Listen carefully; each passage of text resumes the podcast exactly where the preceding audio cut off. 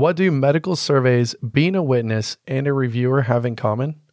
They all allow you to earn some extra income while utilizing your medical degree.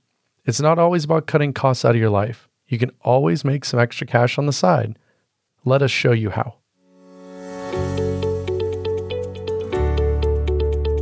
Residency can be such a letdown when it comes to building your financial foundation, but it truly doesn't have to be that way. If you're a physician wanting to take control over your financial future and take back the freedom you deserve, come hang out with this money nerd. No long hours or sleepless nights. Just you, me, and the Financial Residency Podcast. I'm your host, Ryan Inman, and welcome back to the show. Before we jump into the show, let's hear a quick message from our sponsor. Over 2 million people are earning money by hosting on Airbnb. It's free to list, and Airbnb has a tool that'll help you price your place just right. If you're worried about your property when you list with them, don't be. Airbnb offers something called a host guarantee that helps protect your property in the unlikely event that something goes wrong. And here's the deal you're the boss when you host on Airbnb. Your home, your rules. Host when you want and how you want You could list one bedroom or the entire place. It's totally up to you. So, whether you're looking for some side cash or a steady income, hosting on Airbnb might be one of the best investments you haven't made yet. When you go to financialresidency.com slash Airbnb and start hosting, you're going to receive a $100 cash bonus if you generate $500 in booking value by December 31st. Of course, terms and conditions apply. My guest is Dr. John Ramey, and he is passionate about making money on the side. Whether it's with his company, drmoves.com, or through his practice, he pursues other avenues of side income with his medical degree. Sharing his success with taking one survey a day, as well as his pursuit of medical expert witness work, you too can find out how to draw in the big bucks while trading some of your time answering some questions. If you've got the desire to make some extra money, you're going to love listening to Dr. Ramey as he will tell you the best ways to go about it. John, thank you so much for being on the show. I'm really excited to have you here. Well, thanks for having me. I've been looking forward to doing this for a while. Yeah, this is going to be super fun. We've connected a while back through our Facebook group, and those that aren't in it, you can join us at financialresidency.com slash community. And we were talking back and forth. You have a passion for earning extra income as a physician.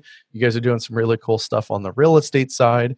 And I thought this would be a perfect fit to have you on the show and talk about ways that physicians can earn extra income. Yeah, I'm happy to share all of my knowledge. All the secrets coming out. I love it. Let's just open this up, get right to it. Like, what are some of the ways that physicians could earn some extra income using their medical degree? Yeah, let me step back a little bit. I finished medical school in 2000 and during residency, like most other residents, had a lot of loans and wasn't making a lot of money. So I was trying to figure out ways to make extra money other than moonlighting.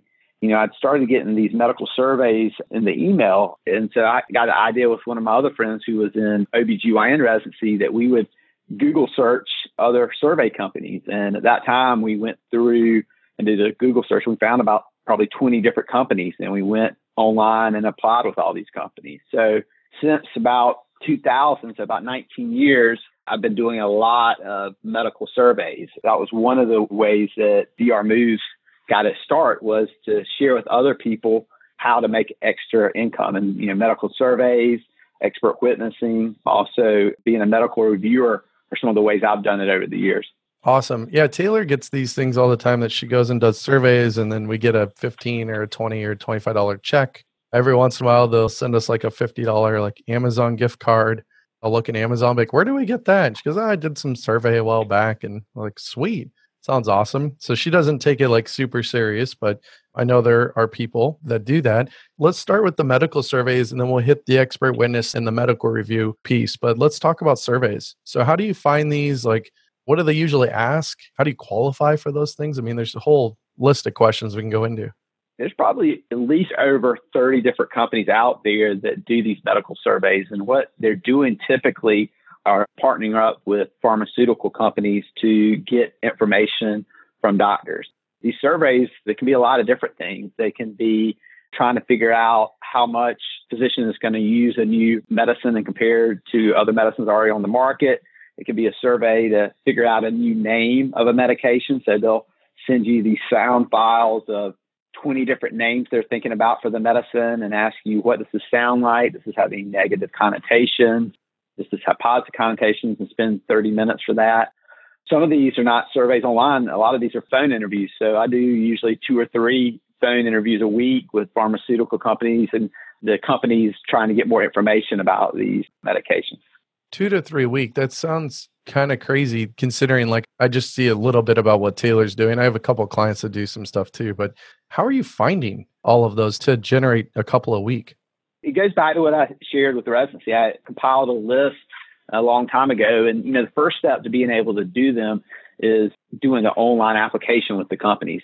On our website, drmoves.com, we have a link to all the different survey companies. And I get a lot of doctors asking me, well, which ones should I sign up for? And what I always tell them is if you really want to do it, you sign up with all of them because each company is different in the amount of surveys they get. Each company is different in which specialties they work with. I've found over the years the best thing to do is just sign up with all of them. And whenever they get a survey for your specialty, you will typically get an email saying, hey, this is the survey. And you'll typically have to go through a screener to see if you qualify or not. Gotcha. Okay. And we've got a link to financialresidency.com slash DR moves as John and his wife are listed on our resources page because they're doing such great things in the medical community for the medical community. And we'll get to, to more about that towards the end here. But you're literally signed up for like 30 of these. Do you get spammed a lot? Are they good at filtering what your specialty is and what you could actually help them with? I think most of them are pretty good about that. You fill out the applications, they always ask your specialties. So most of the companies only send you surveys for your specialty because they really don't want you going in there if you're I'm an allergist, for example, and they don't want me to do a survey on orthopedics, which I know nothing about. So they really try not to send you other specialty surveys. But there are a few companies that send me other specialties, and you know I kind of delete those when I get it.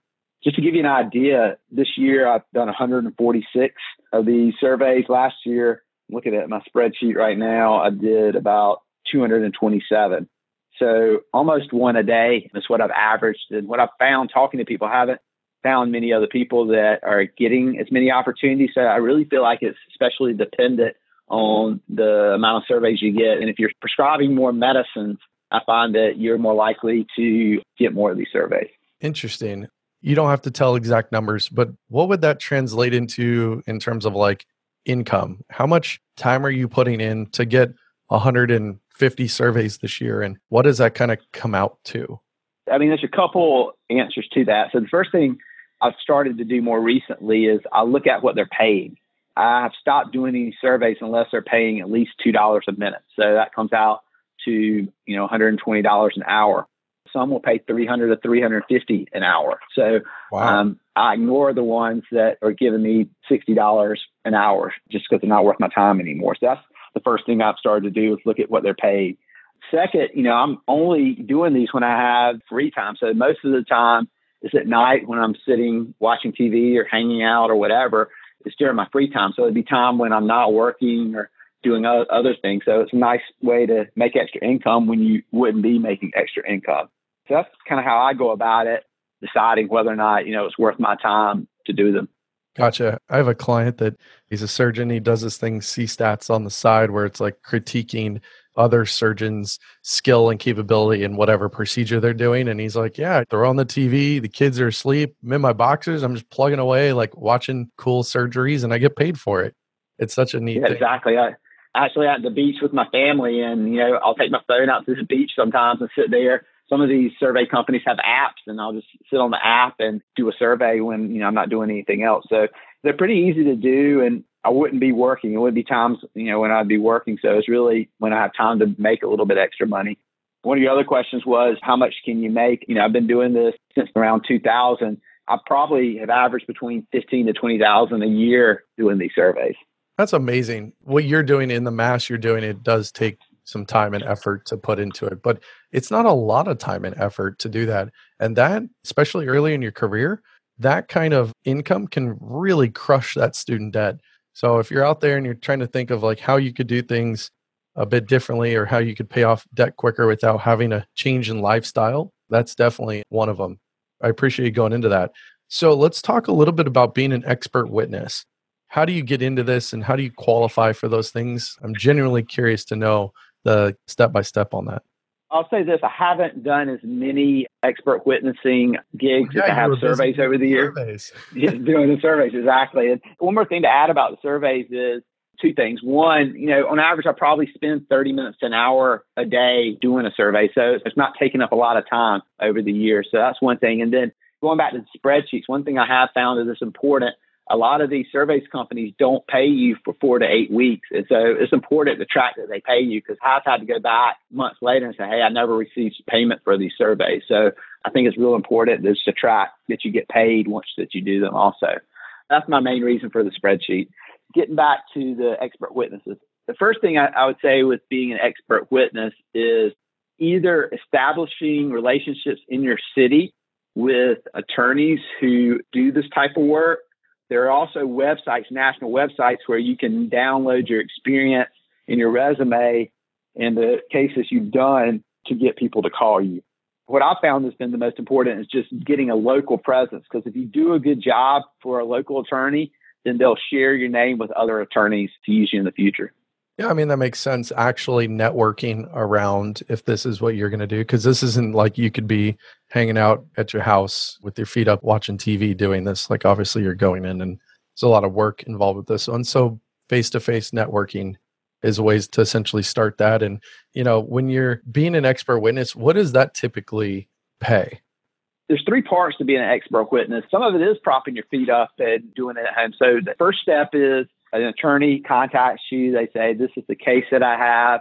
They'll usually want to set up a 15 to 30 minute phone call just to check you out and see if you're interested. You know, if that goes well, then you will typically sign an agreement with the attorney and you will tell them your rates. And I've been advised, and what I do is set three different rates. I set one rate for reviewing records I set another rate for doing a deposition, and then I set another rate if I have to go to trial. Each of those rates is a little bit more. And I think, again, it goes with your specialty. Some specialties pay a lot better than the others. So, talking to people in your specialty to find out what they're charging is probably the best way to go about it so that you can, you know, set great rates. Another thing that's important for the deposition and the trial saying that they have to pay you for an entire day or at least a half a day because a lot of times you have to travel, you have to miss seeing patients for that. So deposition may only be an hour, but to be available, you have to cancel a whole morning of a patient. So up front, say for a deposition, this is my hourly rate, and I only do a minimum of four hours. That's great advice to make sure you're setting your rates correctly. Because if you're giving up income on one, you have to earn that plus more to do what they want you to do.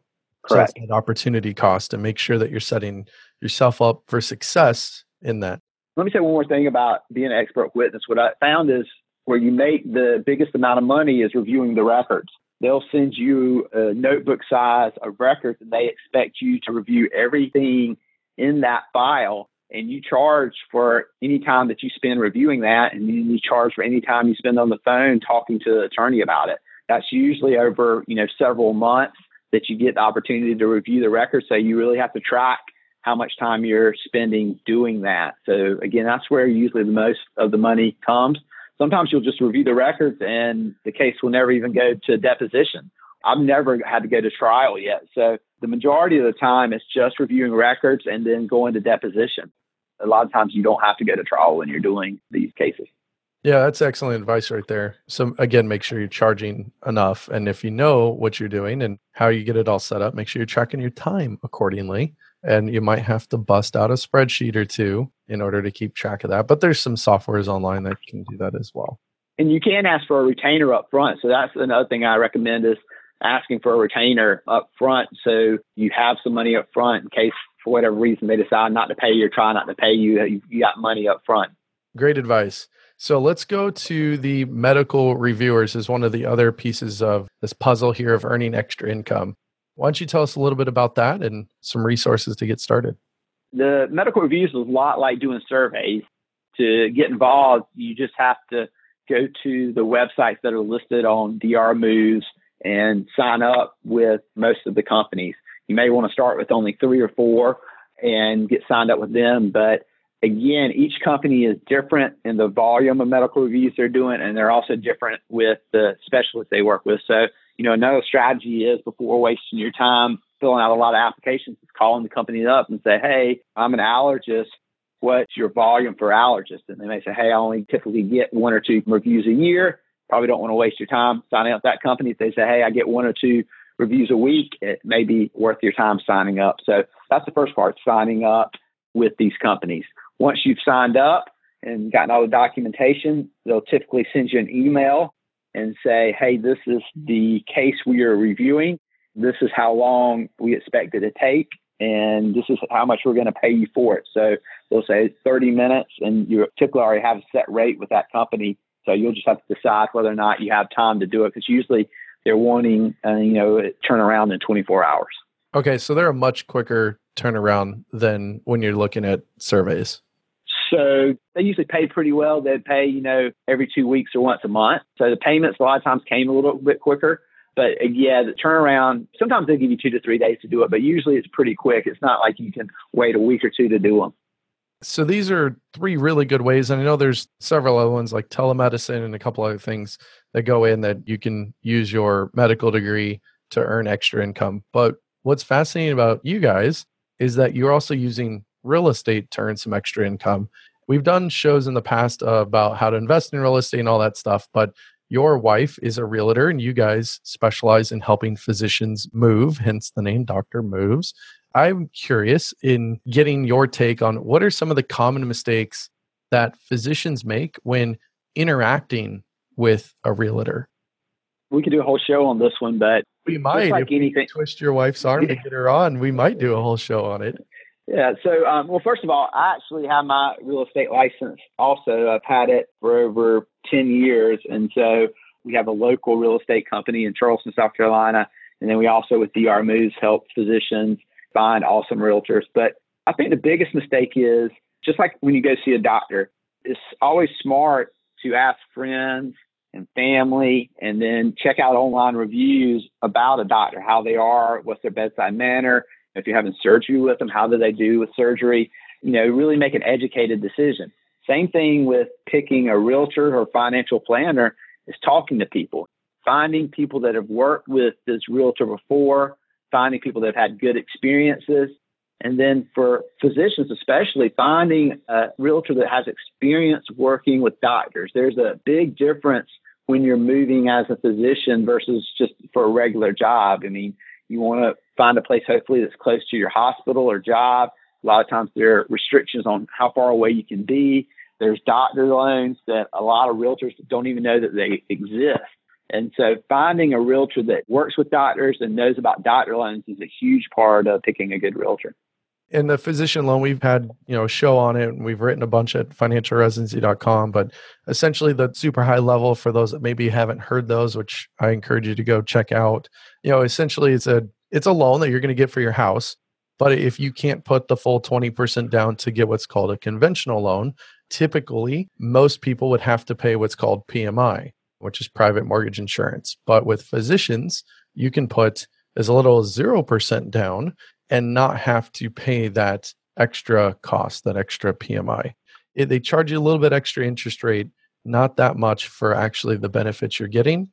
And it's because the banks understand and know that physicians are used to debt and they're good at paying it back. So they have created this program specifically for physicians. John, is there any other common mistakes that jump out at you with physicians when they're interacting with realtors?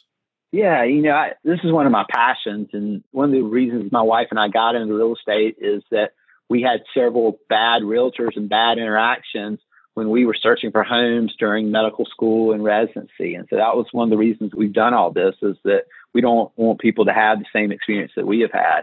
You know, just a couple quick tips. When you're in residency, most of the time the house you're picking is not going to be your forever home. Most of the time it's going to be a house you live in three to five years.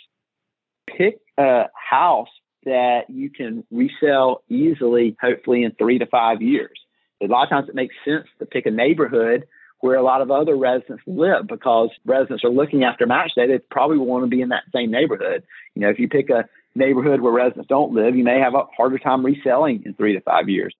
A case example that I can give you recently, we recently had two clients in the Charleston area that were residents and they didn't pick in such great areas.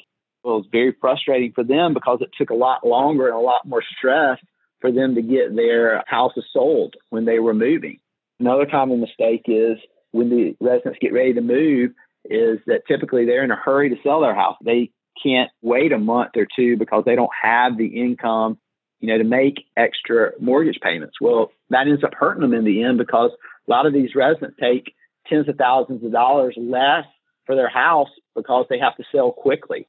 So, you know, setting yourself up for success, maybe having a little bit of extra money so when you get ready to sell your house, that you can wait it out a little bit so that you maybe instead of saving the thousand to two thousand dollars for your mortgage payment, you can wait it out and hopefully get ten to twenty, thirty thousand dollars more for your house because you're willing to wait for the right buyer.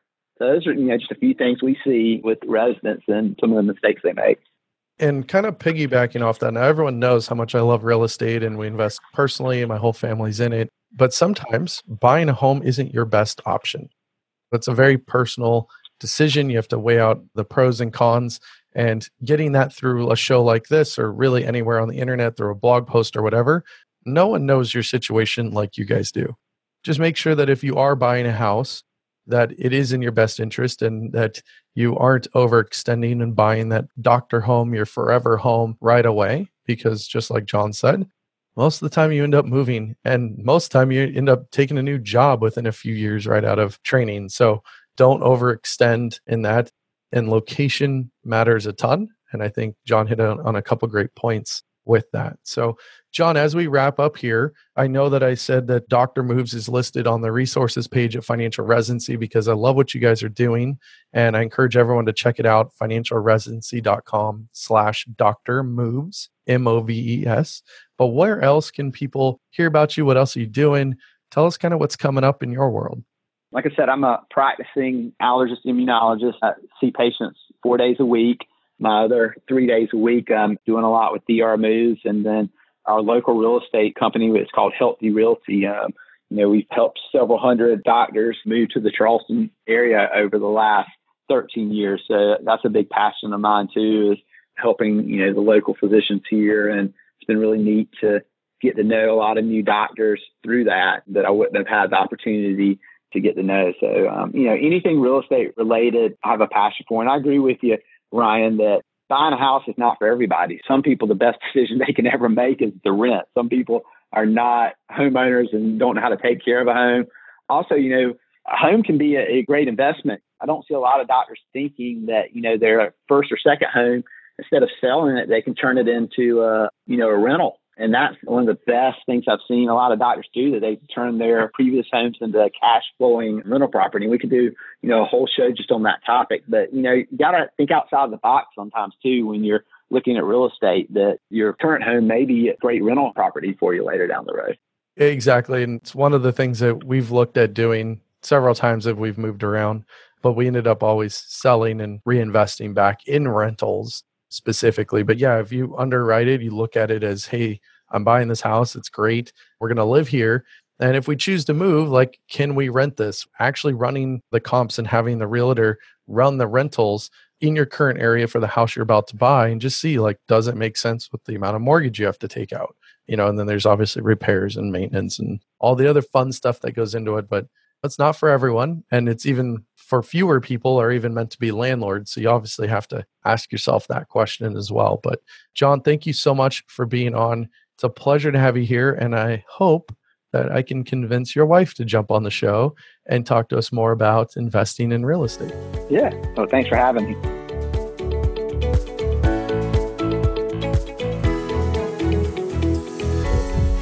Many thanks to Dr. Ramey for being on the show. I hope you guys enjoyed it along with our journal club. Here are the final four takeaways that I'd like you to walk away with. First, there are plenty of opportunities for physicians to make money with medical surveys, and there aren't any two surveys alike.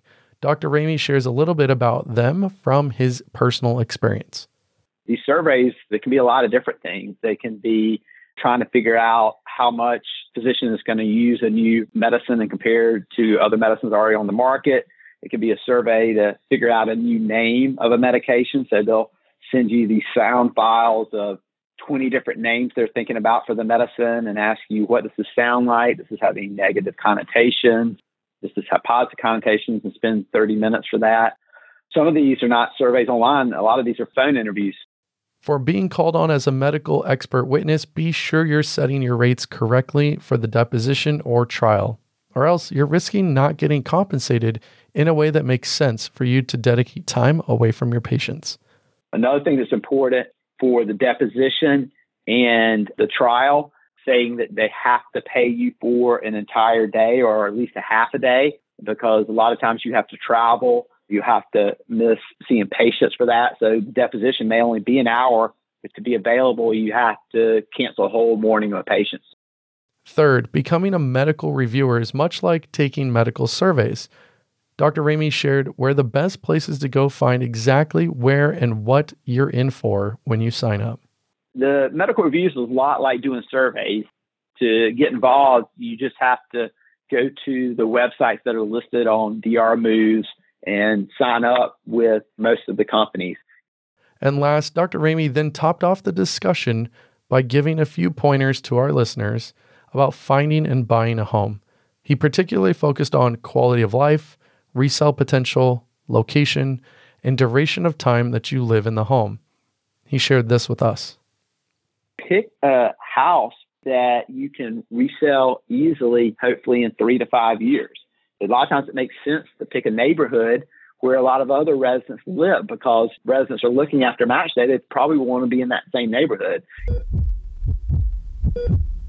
And now, one of my favorite parts of the show, our community update. What I love most about the last several months is that I've gotten so much feedback from our community about how much you all love the show. And it became even more clear that these are the people who I call our quote unquote super fans. It's brought a whole new level of excitement for me to keep bringing you the best content I can and to try and include all of you and all of your amazing feedback along the way. So, if you want to be part of the crew that gets some behind the scenes perks, there are a few ways to get involved.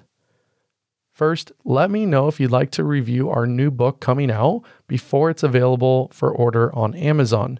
I'll give you a digital copy of the book. You'll have an opportunity to share your feedback, and I'll toss in a free t shirt in the process. So if you want to be the 10 people that I picked to review, please shoot me an email at ryan at financialresidency.com. Second, I'm actually inviting some people to be on the show. And as a super fan, you get to ask questions, share your insights, and become quote unquote famous on the show. All you need to do is go to financialresidency.com slash superfan and fill out the form. I am personally reaching out to each person who fills out the form to understand more ways that I can also provide you and the community value. I'd love to hear from all of you. So fill out the form and let's do this. It's amazing that you decided to join in on the show. I am honored that you are here because this podcast is about cash flows and budgets and financial goals and all things related to money and the details making those things worth pursuing in real life. While these topics aren't always the sexiest, you're here and that's what matters. We work hard at delivering great information in the podcast, but here's the catch I don't know anything about you or what your financial needs are. So please consult your attorney, your CPA, or reach out to us, fee only financial planners, before taking any action or making any decisions affecting your hard earned money. All right, that's it. Have a great week. See you guys on Friday. Cheers.